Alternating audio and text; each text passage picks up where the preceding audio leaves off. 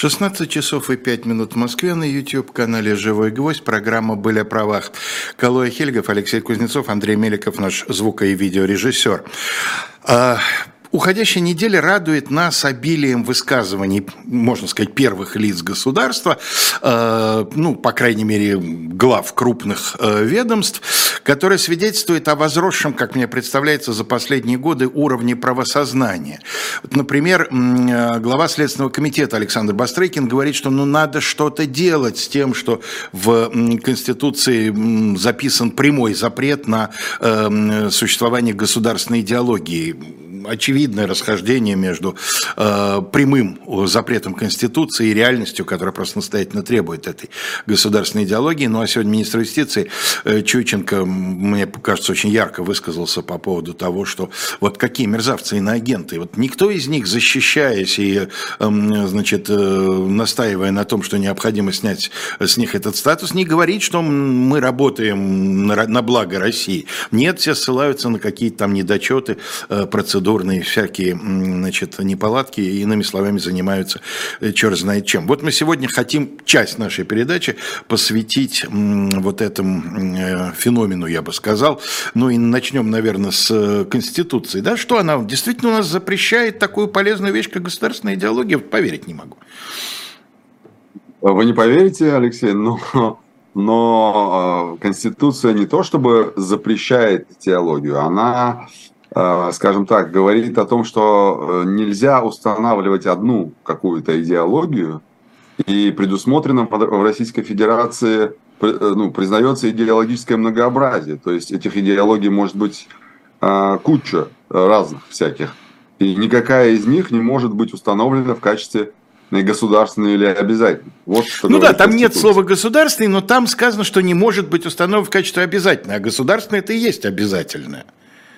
Да, ну, в общем, собственно говоря, э, вот и ответ на вопрос э, того же Александра Бастрикина, который э, все уже, кстати, не в первый раз, а, скажем, озвучивает эту идею относительно государственной идеологии, хотя фактически мы можем наблюдать, что идеология у нас так или иначе устанавливается, да, она в процессе, скажем так, установления, потому что мы должны, наверное, в контексте идеологии рассматривать и э, э, новые изменения в законодательстве, о которых мы последние несколько лет говорим. Угу. Это же как бы, такой э, этап установления той или иной идеологии, это же не однодневный, да, это же все-таки многодневный процесс или даже многолетний, может быть.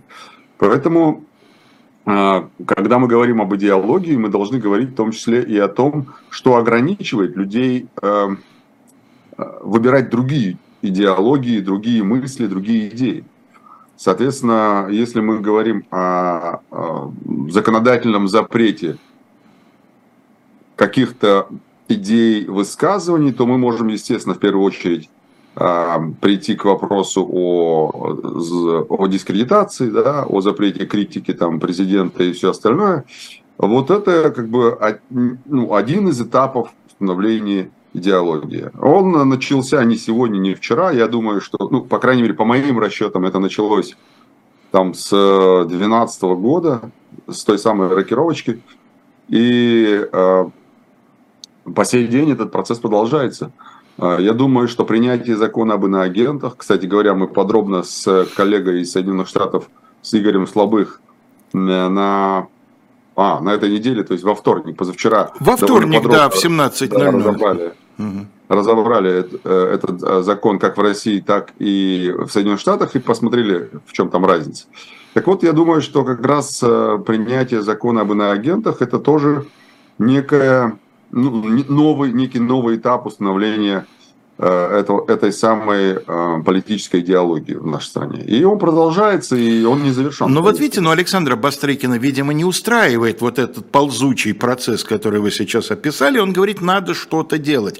А вот что можно сделать? Вот если э, соблюдать ныне существующий закон, то каким образом можно внести изменения в ту главу Конституции? Не будем забывать, что первая и вторая глава у нас с особым режимом внесения изменений. Девятая тоже И девятая, да, совершенно верно. Вот в ту главу, где содержится это так э, угнетающее главу нашего следствия э, положение, что идеология не может быть единой. Единственной. Ну, во-первых, надо сказать, что э, можно понять Александра Бастрыкина. А, вообще в следствии очень все четко понятно, да? И идеология там такая, не признаешь, посадили, потом признаешь. Если сам не признаешь, суд признает, да? Там все четко.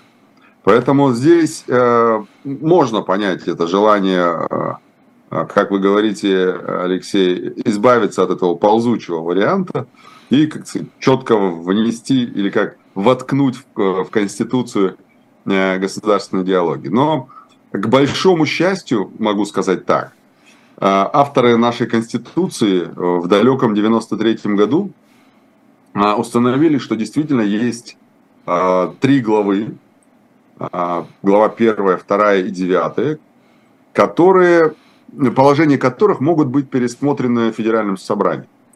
Но а, здесь речь идет о чем? О том, что если предложение о пересмотре будет поддержано там сколько, тремя пятыми вам, голосов от числа э, сенаторов, депутатов Госдумы, то опять же в соответствии с федеральным конституционным законом созывается так называемое конституционное собрание.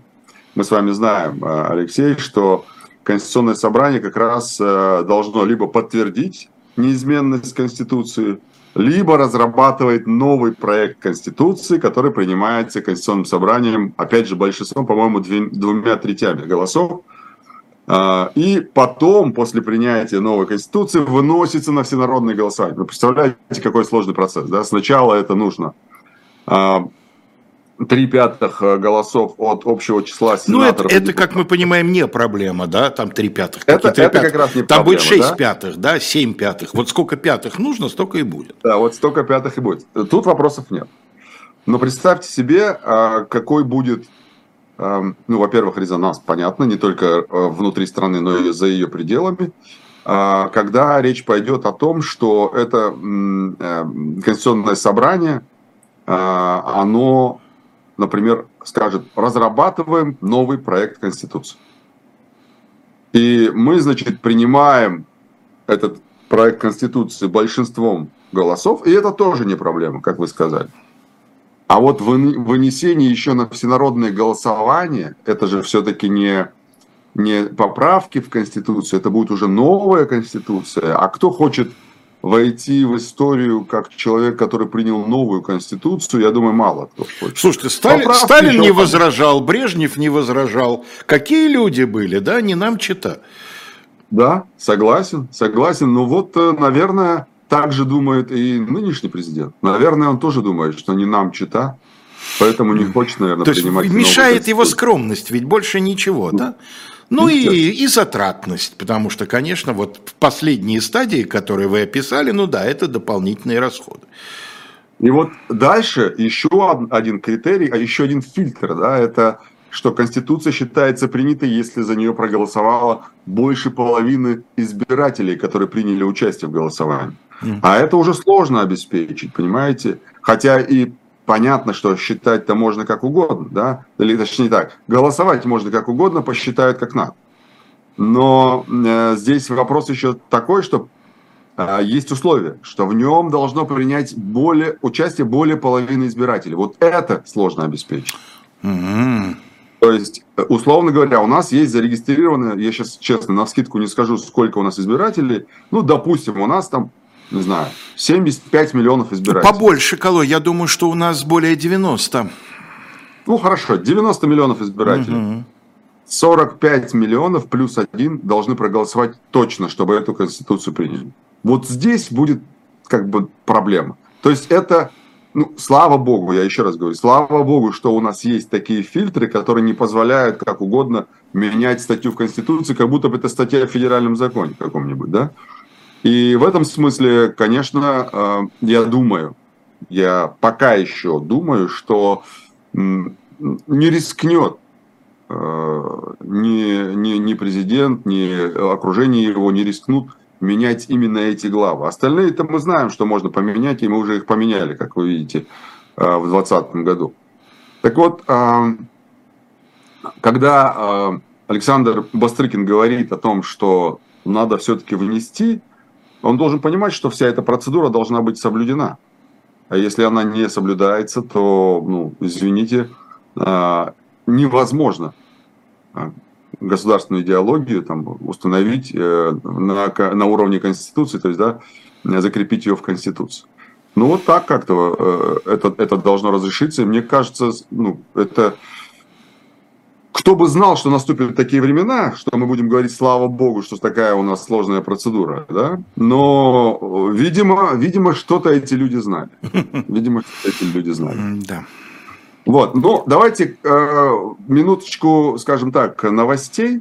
Э, новостей я имею в виду, естественно, правового характера. Конечно. За прошлую неделю все-таки коротко прошелся по ним. Они довольно интересные, потому что каждый из них касается разных сфер, и, естественно, не обошлось и без СВО, без ЛГБТ, без э, иностранных граждан и так далее, и так далее. В общем, все это, э, мне кажется, важно озвучить. Так вот, первое – это то, что депутаты Госдумы предлагают запретить привлекать иностранцев на работу в некоторых отраслях экономики. А, кроме того, предлагается еще установить и квоты на привлечение их э, к трудовой деятельности. Естественно, это связано с тем, что нужно в приоритетном порядке устраивать э, на работу граждан России. И, например, в этом предложении есть полный запрет иностранцам работать, например, в школах, аптеках и, внимание, такси. В такси иностранцам запрещают работать. Чтобы вы понимали, а, во всем мире, вот во всем мире, везде, куда ты не поедешь, во всех городах больших, Европа, Америка, Азия, неважно, везде в такси работает иностранец. Конечно. И вот мне кажется, вот эта история с тем, что запретить иностранцам работать в такси, это, ну, вообще, то есть, э, во-первых, это снижение количества водителей такси, сильное снижение количества. А, естественно, это а, отток мигрантов. Ну, а что людям делать дальше, да?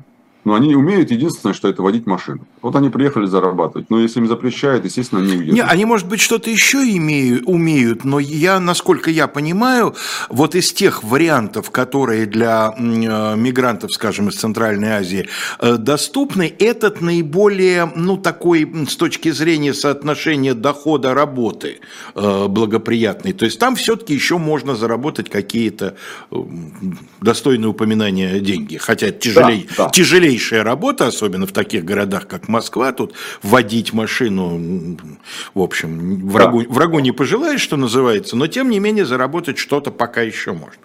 А как вы думаете, как, да. а почему, что, что случилось?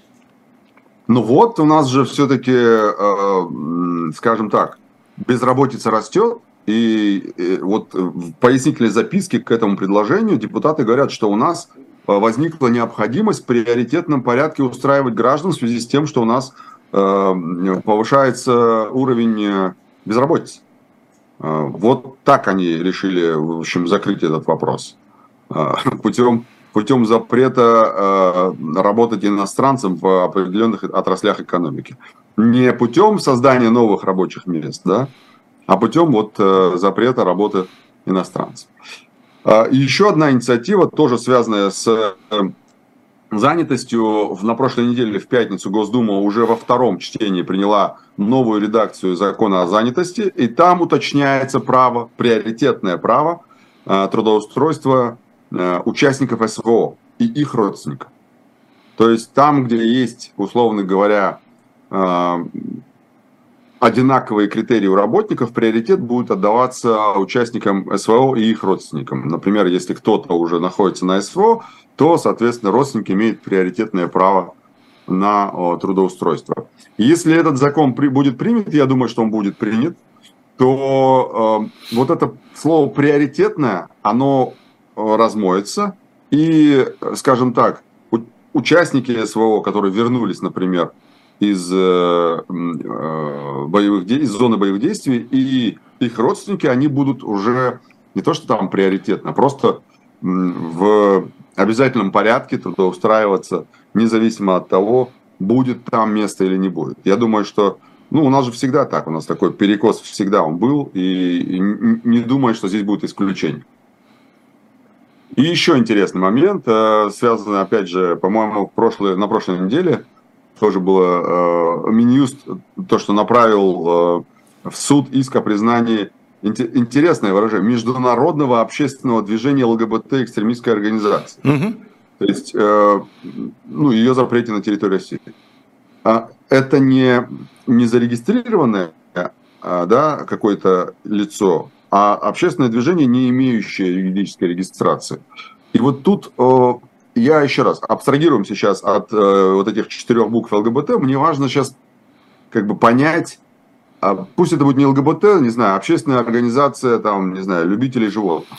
Ну, то, вот, то есть, э, э, в любом случае, эта организация не зарегистрирована как организация, да? Да, и вот тут вопрос. А как будет определяться принадлежность к этой организации? И как mm будет определяться, если ее признают экстремистской организацией, как будет определяться а, принадлежность и членство в этой организации? Вот в чем вопрос интересный. То есть это все то же самое, как, например, э, запретить, раз уж мы начали с вами сегодня разговор с идеологией, ну вот помните, в 90-е были популярны слова, там, надо запретить саму идеологию коммунистическую. Угу. На что люди здравого ума говорили, а как вы можете запретить систему идей? Да, думать-то мы, как говорится, свободны. То здесь то же самое. Здесь речь идет не о юрлице, которое может быть, да, обладает там определенными значит, свойствами, признаками и так далее. Здесь речь идет о запрете некоего чего? Поведения, мышления, вот как, как понять? Вот вопрос в этом. Э, еще раз, я, я не, не хочу сейчас э, выступать защитником или наоборот э, осуждающим лицом. Я просто хочу понять юридически, как да, будут, я понимаю. условно говоря, к, этому экстрем, к этой экстремистской организации прикручивать конкретных людей. По, по ориентации, извините меня, сексуальной ориентации, или по каким-то активным движениям или действиям, которая пропагандирует эту ориентацию. Как вот можно будет определить, что... Вот, например, представим ситуацию. Сейчас это движение признали ЛГБТ экстремистским, да? Угу. Или там все, оно внесено в список экстремистских организаций. И вдруг мы с вами читаем новости и видим, что э, в новостях пишут, что участник экстремистского движения ЛГБТ задержан, там, не знаю, там, в Москве, в Петербурге. Так вот, как установлено, что он участник этого, э, этой экстремистской организации. Вот в чем вопрос. И это очень размытые формулировки. Общественное движение, сегодня это ЛГБТ, а завтра это может быть э, общественное движение любителей автомобилей. Да? Утрирую очень. Но э, это может быть завтра общественное движение, не знаю, э, любителей порыбачить. Ну, в целом, то есть э, юридически очень размыто все. здесь, э, мне кажется, это, ну, это очень опасно. Мы, э, Алексей, за эти пять лет много раз говорили эту фразу, что это очень опасно, а потом реально оказывалось, что это опасно на практике. И мне кажется, это вот та самая точка, опять же, которая очень опасна. И э, каждый раз, скажем, отодвигая эту линию безопасности, отодвигая ее все дальше и дальше, мы приходим к тому, что а, вот эти размытые формулировки приводят к рандомным, может быть, даже каким-то, а, скажем так, а, задержанием на основании а, тех или иных критериев, да? Ну, как в конце 40-х, начале 50-х годов 20 века. Сначала борьба с безродным космополитизмом, а потом Бенц и дело врачей. Да? Совершенно да, материальное да. выражение этой борьбы, скажем так. Скажите, пожалуйста, Еще... а вы не видели да. мотивировочные какие-нибудь материалы? Чем им ЛГБТ-то не угодило? В чем экстремизм? Что, собираются сексуальную революцию произвести в стране или что? Я, к сожалению, не участник процесса, поэтому исковое заявление Минюста не видел и не угу. могу видеть. Оно в суде. Понятно. А, ну, будем надеяться, что кто-либо, а, кто будет представлять интересы ответчиков, может, все-таки опубликует там такой иск, и мы сможем его... А кто, ответ, а, кто ответчик-то, если движение не зарегистрировано? Кто ответчик? Не знаю, не знаю. Не знаю. У нас э, и иноагенты без бенефициаров, э, без принципалов, точнее. Э, ну, здесь тоже может быть ответчик кто угодно, да? Точнее, назвать можно движением, а кто там ответчик, не знаю. Потому что ответчик, который придет туда, сразу становится в зону риска Конечно, да, он первый, он, собственно, себя заявил, да, он сам себя да, да, да. Он, об, он, объявил этим движением, да. Учитывая, что у нас э, суд как бы сомнений-то нет, какое решение будет, то, соответственно, он должен потом, после этого решения, сказать, я официально отрекся от движения ЛГБТ, что-нибудь такое. Ну да. Так вот, еще одно интересное а, изменение. Правительство дало полномочия Роскомнадзору а, блокировать сайты, а, которые используются с, а, точнее, для обхода ограничений. То есть а, VPN-сервис. Mm-hmm. Теперь Роскомнадзор может их просто блокировать, не, не, не ссылаясь ни на а, там, решение судов, ни, ни на прокуратуру, просто сами просто могут блокировать и все. Еще интересный законопроект э, в Госдуме, опять же, по-моему, в начале этой недели или в конце прошлой, сейчас не готов точно сказать дату, но э, законопроект касается запрета усыновления детей для иностранных граждан, причем для всех. А если в стране этих граждан, откуда они приехали, чтобы усыновить детей, разрешена смена пола, вот если там То есть логика смена... такая, чтобы не было шанса, что ребенка увезут куда-то в страну, а там mm-hmm. потом его усыновители сменят пол, или он сменит пол, или, или кто сменит пол? Да неважно. Если там разрешено, то усыновители могут сменить пол, ему могут сменить неважно. Mm-hmm. Вот там, где это разрешено, вот оттуда родителям запрещено усыновлять детей. Вот э, такой законопроект. Логику законопроекта понимаю, э, понятно, что хотят, понятно, это как раз тоже к вопросу об идеологии в том числе. Я э, прямо, открыто заявляю, что я не поддерживаю никакие там э, э, гендерные изменения, но я никого не осуждаю. Кто-то, если решил для себя это сделать, это его дело, я как бы отвечаю за свою жизнь, не за других людей. Поэтому э, не осуждаю, но не поддерживаю. А как а... вы думаете, Калой, а может быть нам вообще выступить с инициативой запретить любые в стране паркетные работы, укладку половой плитки, или чтобы вообще ничто даже не напоминало гражданам об этом словосочетании «сменить пол», «поменять пол». А то, знаете, начнут рассказывать там про ремонт в загородном коттедже и до такого додумаются. А, вы знаете, Алексей, э, если без шуток, то я тут э, в выходные был в Питере, выступал на одном мероприятии адвокатском и встретил коллегу, которая как раз э, занимается около ЛГБТ делами. Я имею в виду суды и так далее. И она мне рассказала, что у нее сейчас в подвисшем состоянии, значит, осталась бородатая Татьяна, то есть женщина сменила пол и там гормонально изменила себя, но не успела поменять свое имя. Угу. И таких людей очень много осталось. То есть люди, которые э, гормонально физически уже изменились, а документы изменить свои не успели, поскольку сейчас это запрещено. И вот они сейчас вот таким вот образом э, зависли, и что с ними сделать, вообще непонятно. Ну, разве такая мелочь может волновать кого-нибудь, когда речь идет о таких государственно важных и образующих вещах, как борьба с понятиями родитель номер один или родитель номер два.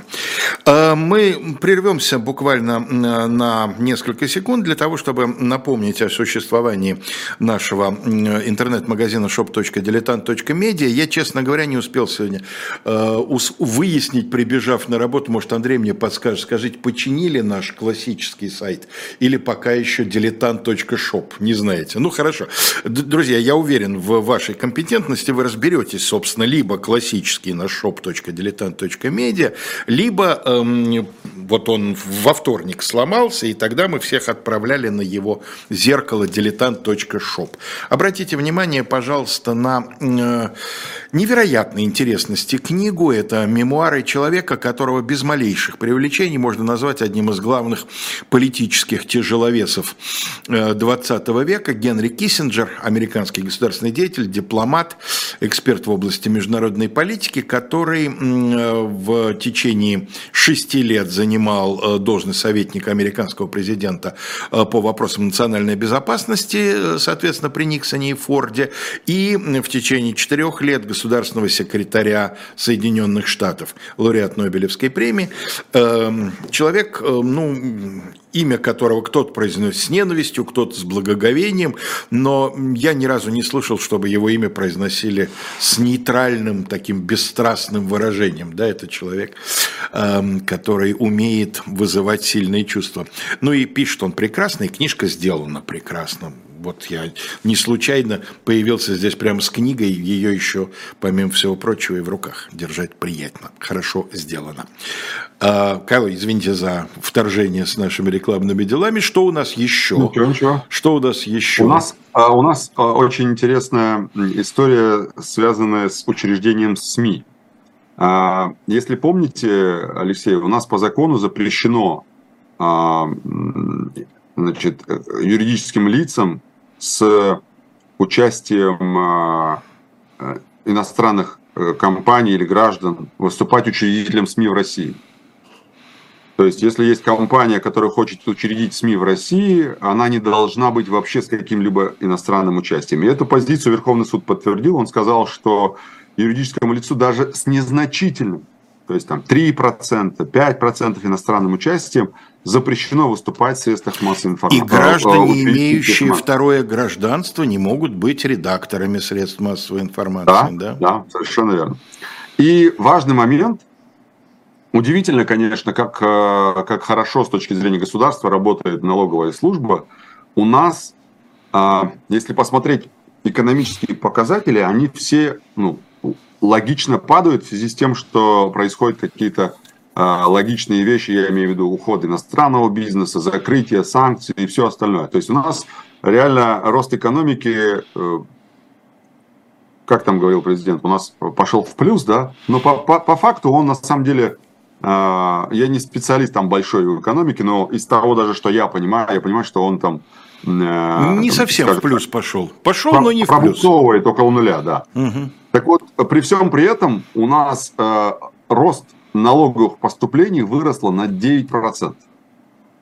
То есть налоги сейчас по итогам года у нас примерно 46 триллионов рублей. Это сильно больше, даже когда экономика была действительно в росте. Угу. Вот. И э, важный момент, э, мы с вами, Алексей, обсуждали вопрос, связанный с гражданством. Помните, у нас э, в октябре, 26 октября вступил в силу новый закон о гражданстве. Да. Вот, мы его с вами разбирали в течение этого года, сейчас не, не скажу, когда точно, но разбирали. Я думаю, что э, имеет смысл к нему вернуться, но коротко скажу, что э, Путин подписал новый указ, связанный именно с этим законом, то есть он принят там условно три, там, почти месяц назад, и, э, точнее вступил в силу почти месяц назад, и Путин подписал указ о вопросах Э, гражданства Российской Федерации. Коротко, если сказать, то основные полномочия по гражданству передаются МВД и Министерству иностранных дел. Э, за главой государства остаются только лишь полномочия в части присваиваемого исключительных случаях э, гражданства. Также утверждены новые положения этим указом принесение присяги при вступлении в гражданство, там сам текст присяги не изменился, но а, все прежние нормативные акты, которые действовали до принятия нового закона, они все утратили свою силу. А, далее, что еще из важного в этом, в, в этом указе, значит, э, а, относительно приема и э, лишения гражданства. Тут очень важно, потому что, э, во-первых, сокращается число требований для приема в гражданство, э, там более более чем для 20 категорий сокращается э, число документов, которые необходимы. Э, напомню, что мы уже тоже опять говорили об этом, что новый закон дает возможность упрощенного получения российского гражданства для иностранных граждан. Если они заключат контракт, конечно же, в вооруженных силах не менее одного года. И вводится институт прекращения гражданства. То есть у нас с вами был до сих пор институт отмены о приеме в гражданство. Mm-hmm. Помните, когда да, мы да, рассказывали да, да. про иски, да, со стороны э, МВД о том, чтобы прекратить... В случае, если ложная информация там какая-то предоставлена, да, да, да, еще да. что-то. Вот теперь, теперь э, для тех, кто получил гражданство, сказать, э, в процессе своей, своей жизни в России, например, для них вводится институт прекращения гражданства. То есть гражданство может быть прекращено при совершении действий, я цитирую, создающих угрозу национальной безопасности Российской Федерации. Вы знаете, Колой, мне как человеку, живущему достаточно давно, это сразу вызывает устойчивую правовую ассоциацию. Вот в советское время э, жители крупных городов, Москвы в первую очередь, но не только Москвы, и Ленинграда, и э, столиц союзных республик, были хорошо знакомы с понятиями «лимитчик». Приехать работать по лимиту. Да? Люди, ну, собственно, фильм «Москва слезам не верит» в значительной степени об этой проблеме э, повествует. И вот люди, которые приезжали в ту же Москву работать в строительной организации, э, в метро, в патрульно-постовую службу милиции, да, и так далее, и так далее, они прекрасно знали, что прежде чем они получат вожделенную московскую прописку, пройдет там 5-10 лет, и вот в течение этого времени нельзя совершить административное правонарушение, потому что совершение э, там одного серьезного или парочки-троечки совсем незначительных административных правонарушений влекло за собой отмену вот этого самого э, положения и высылку человека из Москвы, да, его из лимитчиков увольняли. Вот у меня такое впечатление, что то, о чем вы сейчас говорите, взято просто оттуда же. Калька, да? Ну, Тебя условно допускают в гражданство Российской Федерации, но помни, да, да, да, да, да, конечно. Но у нас же, ну, как бы это не единственный момент, когда когда э, берется калька да, из прошлого. Нет, Очень не был хороший материал, я не помню, на одном из э, запрещенных в России средств массовой информации на сайте, сейчас не скажу какой, потому что не помню просто. Было очень интересно, там 20 э, признаков возврата в э, Советский Союз. Mm-hmm. Очень интересно было. Кто не, ну, если даже загуглить, можно найти. Так вот, э, Здесь, безусловно, очень похожая история, но здесь плюс, э, э, один единственный плюс, наверное, это все, что э, касается приобретения гражданства по праву рождения, так называемому, то здесь все по-прежнему не имеют права нас лишать гражданства, если mm-hmm. вы получили гражданство по праву рождения. А, у меня есть еще хорошая новость и веселая новость. Какой сейчас? Какой Давайте начнем с веселой, а хорошей закончим. Веселая новость, значит, следующая. У нас есть такая, я, я даже не знал, что есть, но есть такая сенатор Ольга Кавитиди. Есть, да, есть. Так вот, Ольга Кавитиди предлагает ввести уголовную ответственность за, внимание, склонение к аборту. Путем уговоров. Да, да, да. Это моя это любимая самая... правовая новость последнего времени, да. Да, да, да, да. Ну, в общем, история следующая. Она говорит, у нас есть в УК статья 123 Уголовного кодекса. Там действительно говорится про э, аборты, но там говорится про э, уголовную ответственность за нелегальные аборты. То есть ты, не знаю, ты не специалист, условно говоря, я юрист, пошел при, сделать аборт там человеку. Вот у меня будет уголовная ответственность. Аналогичная конечно. статья Или, была там, в, в уголовном праве советского времени, разумеется, да, да. и это но правильно и понятно. Сам аборт сам аборт в целом, если ты его делаешь в больнице, он не запрещен. Да. Так вот, а, она говорит, что в эту статью 123 нужно ввести четвертую часть, естественно, и указать критерии привлечения к ответственности за склонение или принуждение женщины к осуществлению аборта путем уговоров и другим способом, да? Как она говорит, умышленные действия, направленные на принуждение беременной женщины к искусственному прерыванию беременности путем уговоров, предложений, подкупа, обмана и выдвижения иных требований. Так вот, а, во-первых, надо сказать, что сенатор совершенно не понимает э, ничего в уголовном праве. Ну, по крайней мере, вот, вот в этой ситуации я могу сказать так. А, вот давайте... только начните делать такие утверждения Калой, а потом ну, люди начнут задавать вопросы. А в чем сенатор понимает? Почему О, она стала сенатором, если она ничего не понимает в уголовном праве? Вот а, в статье 123 действительно предусмотрена уголовная ответственность за проведение искусственного прерывания беременности. А, если это лицо не имеет высшего а, медицинского образования. Вот я не имею, если я пошел, все, уголовная ответственность. Вопросов нет. Угу. Да, конечно. То есть речь идет о случае, когда это делает не врач, не специалист.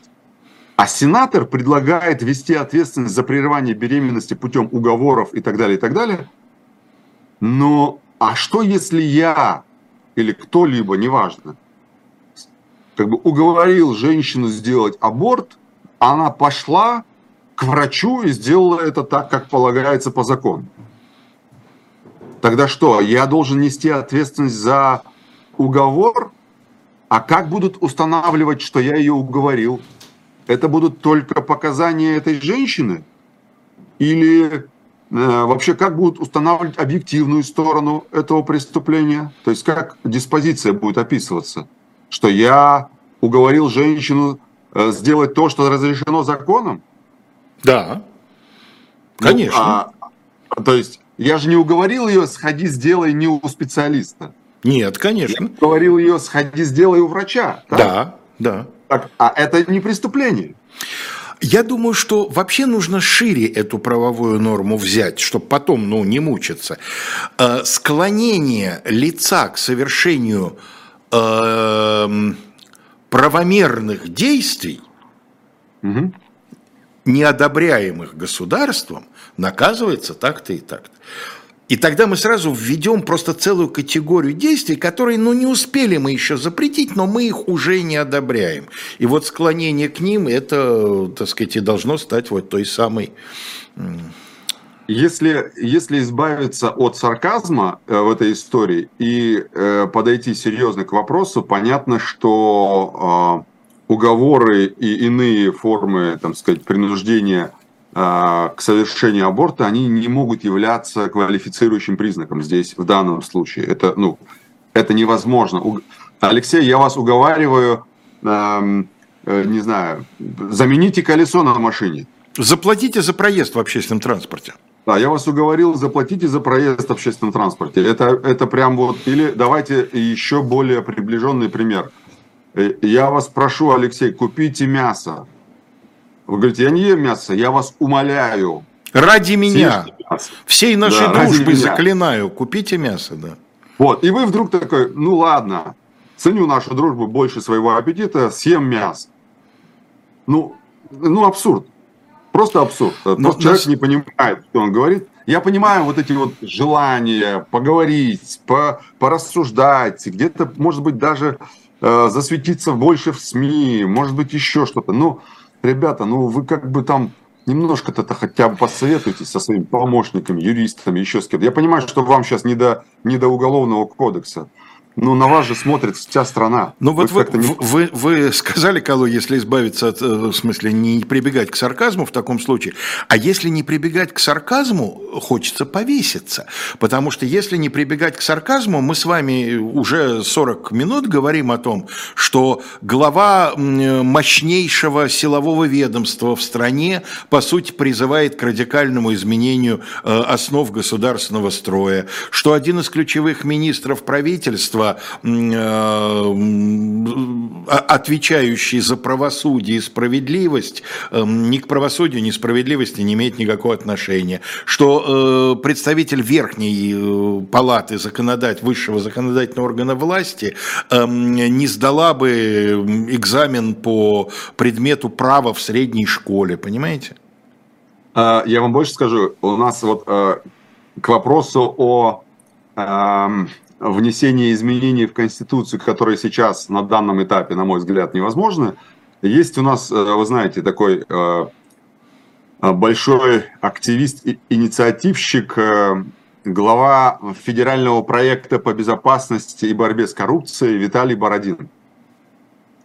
Я к своему, скажем так, не стыду, но, скажем так... Смущению смущению и волеем случаю был знаком с Виталием Бородином по своей э, прошлой, скажем так, прошлой жизни, когда я работал еще чиновником. Угу.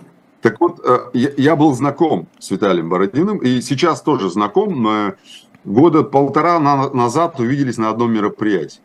Так вот, э, он предлагает вообще гениальную идею. Ну, у него все идеи гениальные, начиная от Ильи Хиджаковой, которую он просил признать иноагентом, ну и вот заканчивая вот этой идеей, он говорит, что давайте, давайте рассмотрим возможность, он написал письмо Володину и говорит, давайте рассмотрим возможность э, э, значит, запретить иностранным агентам въезжать в Россию. Ну, приезжать в Россию, запретить иностранным агентам. А он, он, он Конституцию России. читал, да, ведь там же сказано, вот. да, что... Вот, я, про, я, сейчас, я сейчас как раз скажу про Конституцию. То есть это к вопросу о... Тут вопрос не стоит, Алексей. А, Конституция, закон. Тут вопрос, а может быть давайте сделаем, а там разберемся. Это же враги. Как бы давайте, ну, если враги, то почему бы и нет? А главная мечта... Врагам да, враг, э, друзьям все, врагам закон. Все, врагам закон, да, да. да. А главная мечта, наверное, что вот, а вдруг в какой-нибудь момент самой-самой высокой высоты донесется голос, а там вот еще товарищ Бородин интересное предложение сделал. Я думаю, товарищи, надо нам всем над ним подумать, да? да Или с какой-то да, другой хороший. интонацией, с каким-то другим акцентом, да. Да, возможно. Во время возможно. прямой линии, например, в декабре. Кто-то скажет, а ведь товарищ Бородин-то вот тут предлагает, он ведь не просто так предлагает. Давайте-ка прислушаемся. Теперь, что касается хорошей новости, и здесь уже без сарказма, э, Минюст э, в своем представлении рабочей группе Совета ООН по правам человека э, внес доклад о национальных усилиях по право, а, в правозащитной сфере, по-моему, так, да. Угу. И в этом э, докладе говорится а, о том, что возвращение смертной казни в России исключено. Угу. Я без, без доли сарказма считаю это хорошей новостью. По крайней мере, э, это, не, конечно, никакая не панацея, но, скажем так, то, о чем говорится в докладе, мне кажется важным, а, потому что они говорят, что в России, ну, они цитируют, естественно, Конституционный суд, где говорится, угу. что у нас уже сложилась некая практика, угу. некий правовой режим неприменения смертной казни, который он, как бы, у нас соответствует международным стандартам и так далее, и так далее. И Конституционный суд истолковал это именно так, и, соответственно, длительный мораторий на смертную казнь, на применение смертной казни, а, сформировал некие устойчивые гарантии прав человека, и человек не может быть подвергнутым смертной казни в связи с этой а, практикой. И, в общем, на основе этого они говорят о том, что у нас есть необратимые процессы, направленные на вообще отмену смертной казни. Почему я остановился на этой новости? Потому что, если помните, относительно недавно а, очень много ходило разговоров вокруг этого, э, этого вопроса, вопроса возвращения смертной казни. Я категорический противник, а, не потому что я противник смертной казни вообще в принципе. А, я не знаю, готов ли я сейчас сказать, что я в целом признаю ее как наказание. Может быть, но вопрос не в этом. Вопрос в том, что при той правовой системе, которая сложилась у нас сегодня – а, говорить о смертной казни, мне кажется, это где-то около преступления самого. Потому что а, та система, которая сегодня у нас работает, а, опять же, заметьте, да, Алексей, везде всегда с определенного момента, я, я это наблюдаю и в СМИ тоже, с определенного момента мы стали говорить не о судебной власти, а о судебной системе. Конечно. И это очень важно, а, как ты корабль назовешь, да, так он и поплывет. Поэтому, когда мы говорим о судебной власти, она предполагает независимость, она власть. А судебная система – это часть какой-то другой власти. Да. Например, исполнительной. Совершенно верно. Совершенно верно. Так вот, а, при той судебной системе, которую мы имеем сегодня, я считаю, не то чтобы там недопустимым применение смертной казни в качестве наказания, оно будет преступным, потому что ну, мы получим огромное количество, огромное количество приговоров несправедливых, и мы можем получить просто ну, какую-то очень-очень плохую обратную связь от общества. Да? Плохую обратную связь. И если помните, вот недавно относительно перечитывал историю с эм, Чикатило, и э, в 1978 году, по-моему, было первое преступление совершено – и за это преступление был осужден совсем другой человек. Александр Кравченко, да, мы когда-то с Сергеем Бунтманом делали передачу, одну из да, первых, да, да. да, это уже почти 10 лет назад, там абсолютно темная история, и вот э, не так давно Саша Сулим сделала, знаете, да, что она делает, э, подкасты в стиле True Crime, да, да? да. и вот она сделала, она вернулась к делу Чикатило, и там, в частности, эм, э, с следователями она говорила, говорила, которые работали по, по, по делу лесополоса и так далее. Ну вот, и mm-hmm. мы с ней, как раз так получилось, что мы с ней встречались вскоре после этого по своим делам, как раз вспоминали это дело Кравченко, когда м- непонятно, кто кто, но девочка, вот эта несчастная маленькая девочка Лена Закотного, которая была убита, она оказалась одна в сумерках в коротеньком переулке города Шахты, где угу. в одном доме проживал вот этот Александр Кравченко, уже отбывший 10 лет за, э, значит, изнасилование, убийство. Похоже, да. Несовершен... Он сам был несовершеннолетним, поэтому, собственно, не расстрел, а десятка, да, получилось. И в том же самом переулке снимал небольшой домик Чикатило. Кстати, да, какая верно. концентрация зла в одной точке пространства. И э, интересно, что Кравченко переехал в шахты работать уже после отбытия наказания. Да, конечно, да. Ему там и, сократили а, срок. Да, да, да, до 6 лет, по-моему. Так вот, вопрос в том, что а, в этом процессе расследования был уже то есть я, а, мне посчастливилось быть знакомым с следователем, который, я знаком, а который расследовал дело. Иса Костоев, да? Иса Костоев был, да, из прокуратуры, а Индиев Амурхан был непосредственно э, следователь. От МВД, да. Да, а, а знаком с обоими и безмерно уважаю обоих, но вопрос в том, что а, там вот как раз по книге Исы Костоева можно было сделать вывод о том, что а, это расследование тормозилось из-за причины того, что уже по одному из дел в этой цепочке был расстрелян человек. Ну да, и вот не, хотели, не хотели пересматривать. И они не хотели, назад. конечно же, признавать факты того, что э, они расстреляли, ну, условно, приговорили человека, который не имел к этому отношения. И я к чему? Этих историй может появиться не одна, не две, если мы сейчас будем говорить о возвращении смертной казни. Этих историй будет масса. Поэтому, конечно, э, заявление Министерства юстиции которая представила рабочей группе свой доклад. Я считаю это хорошей новостью, и э, пусть будет так, по крайней мере, в ближайшей там, перспективе, там, не знаю, 15-20 лет точно. Потому что нам нам сейчас нельзя ни в коей мере прибегать к этой мере. Колой, ну вот у меня абсолютно устойчивое впечатление, что тема возврата к смертной казни, а ее регулярно вбрасывают, ну раз в два года точно она, э, так сказать, вбрасывается, какая-то там дискуссия вокруг этого возникает, э, делается это именно потому, что те, кто отвечают за состояние общественного мнения, исходят из того, что это популярная тема для обсуждения что люди с удовольствием это будут обсуждать. Э, вы согласны с этим? У вас такое же впечатление? Это раз. Второе, это та тема, где нет э, нейтральной позиции. Она всегда есть либо за, либо угу. против. Угу. И это, это же удобно. Э, это же удобно манипулировать. Э, как сказал один известный человек, это отвлечение внимания на ничтожный объект. Это так учили, говорит, в специальных службах.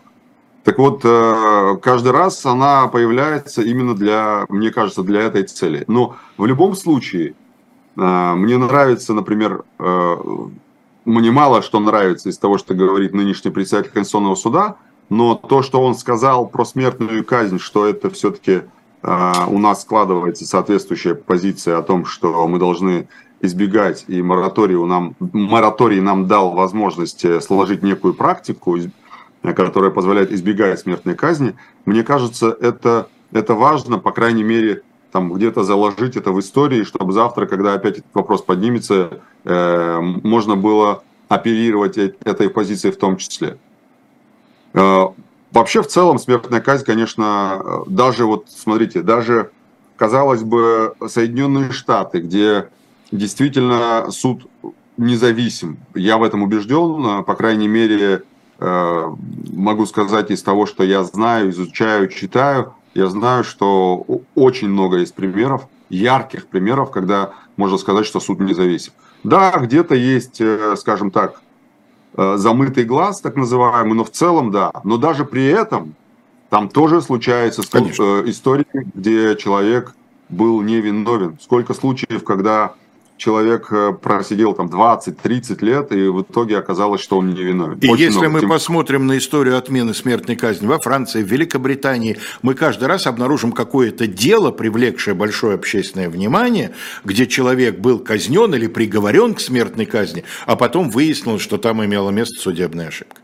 Да, в Америке даже есть специальное движение молодых юристов, которые занимаются э, скажем, делами людей, которых уже давным-давно приговорили к смертной казни, но появившиеся новые технические возможности дают, mm-hmm. скажем, основания пересмотреть эти приговоры. Там ДНК, какие-то э, следы, э, которые сегодня можно идентифицировать, но тогда, там, 20, 30, 40 лет назад нельзя было идентифицировать. И таких, такое есть специальное, не помню, как он сейчас называется, но есть такое движение молодых адвокатов, которые занимаются такими делами. И был прекрасный фильм большой, хороший пример, он в кинотеатрах шел, сейчас забыл, как, как он назывался, но не суть. Э, в общем, э, это что же не просто так появляется? Это что же как раз подчищает вот эти ошибки судебной системы, допускаемые, да, при том, что суды там вполне себе независимы в этом смысле. Поэтому это, это, на мой взгляд, хорошая новость. Ну и коротко, коротко расскажу одну, мне кажется, важную историю, потому что Конституционный суд тоже коснулся этой истории э, э, отчасти, правда, но э, коснулся.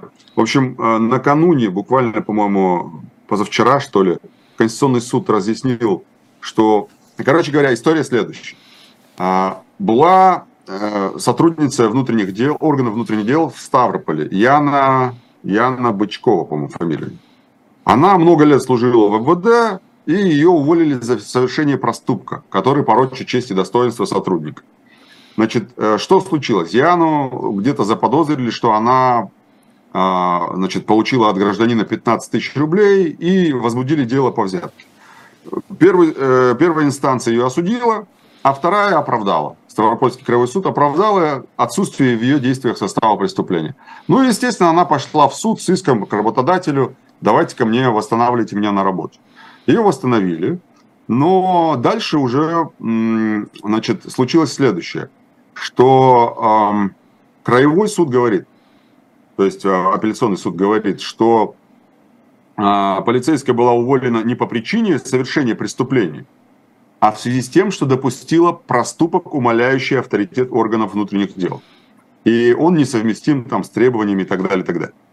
То есть сам факт непривлечения сотрудника полиции к уголовной ответственности и прекращения... Не освобождает. Дела, не, не является, да, Конституционный суд это подтвердил, что этот факт не является безусловным основанием для восстановления на его службу. И на этом основании Конституционный суд тоже признал, что это что решение апелляционной инстанции было правильным. Это, если коротко, просто мне показалось, это очень интересный кейс. И, То есть служить а... надо так, чтобы ни у кого даже не возникло желания обвинить тебя в получении взятки в 15 тысяч рублей. Вот, вот тогда... Так вот, вот так правильно. вот. Ну вот видите, мы закончили вот на хорошей педагогической ноте нашу сегодняшнюю передачу. Это была программа «Были о правах». Калой Хельгов, Алексей Кузнецов. Мы прощаемся с вами, как мы надеемся, до следующего четверга. Тьфу-тьфу-тьфу Тьфу. А в ближайшее время, после 18 часов, мы с Сергеем Бунтманом приглашаем вас на канал «Дилетант», где будем разбирать очередное запутанное, старое, 150, более уже чем 150-летней давности дело. Дело совершенно поразительное, косвенным образом связанное с романом Достоевского «Преступление и наказание», как мы это любим с Сергеем Бунтманом. После 19 в особом мнении э, иноагент Дмитрий Колезев беседует с Антоном Орехом, а после 21 два иноагента Владимир Пастухов и Алексей Венедиктов в программе «Пастуховские четверги». Всего вам самого доброго.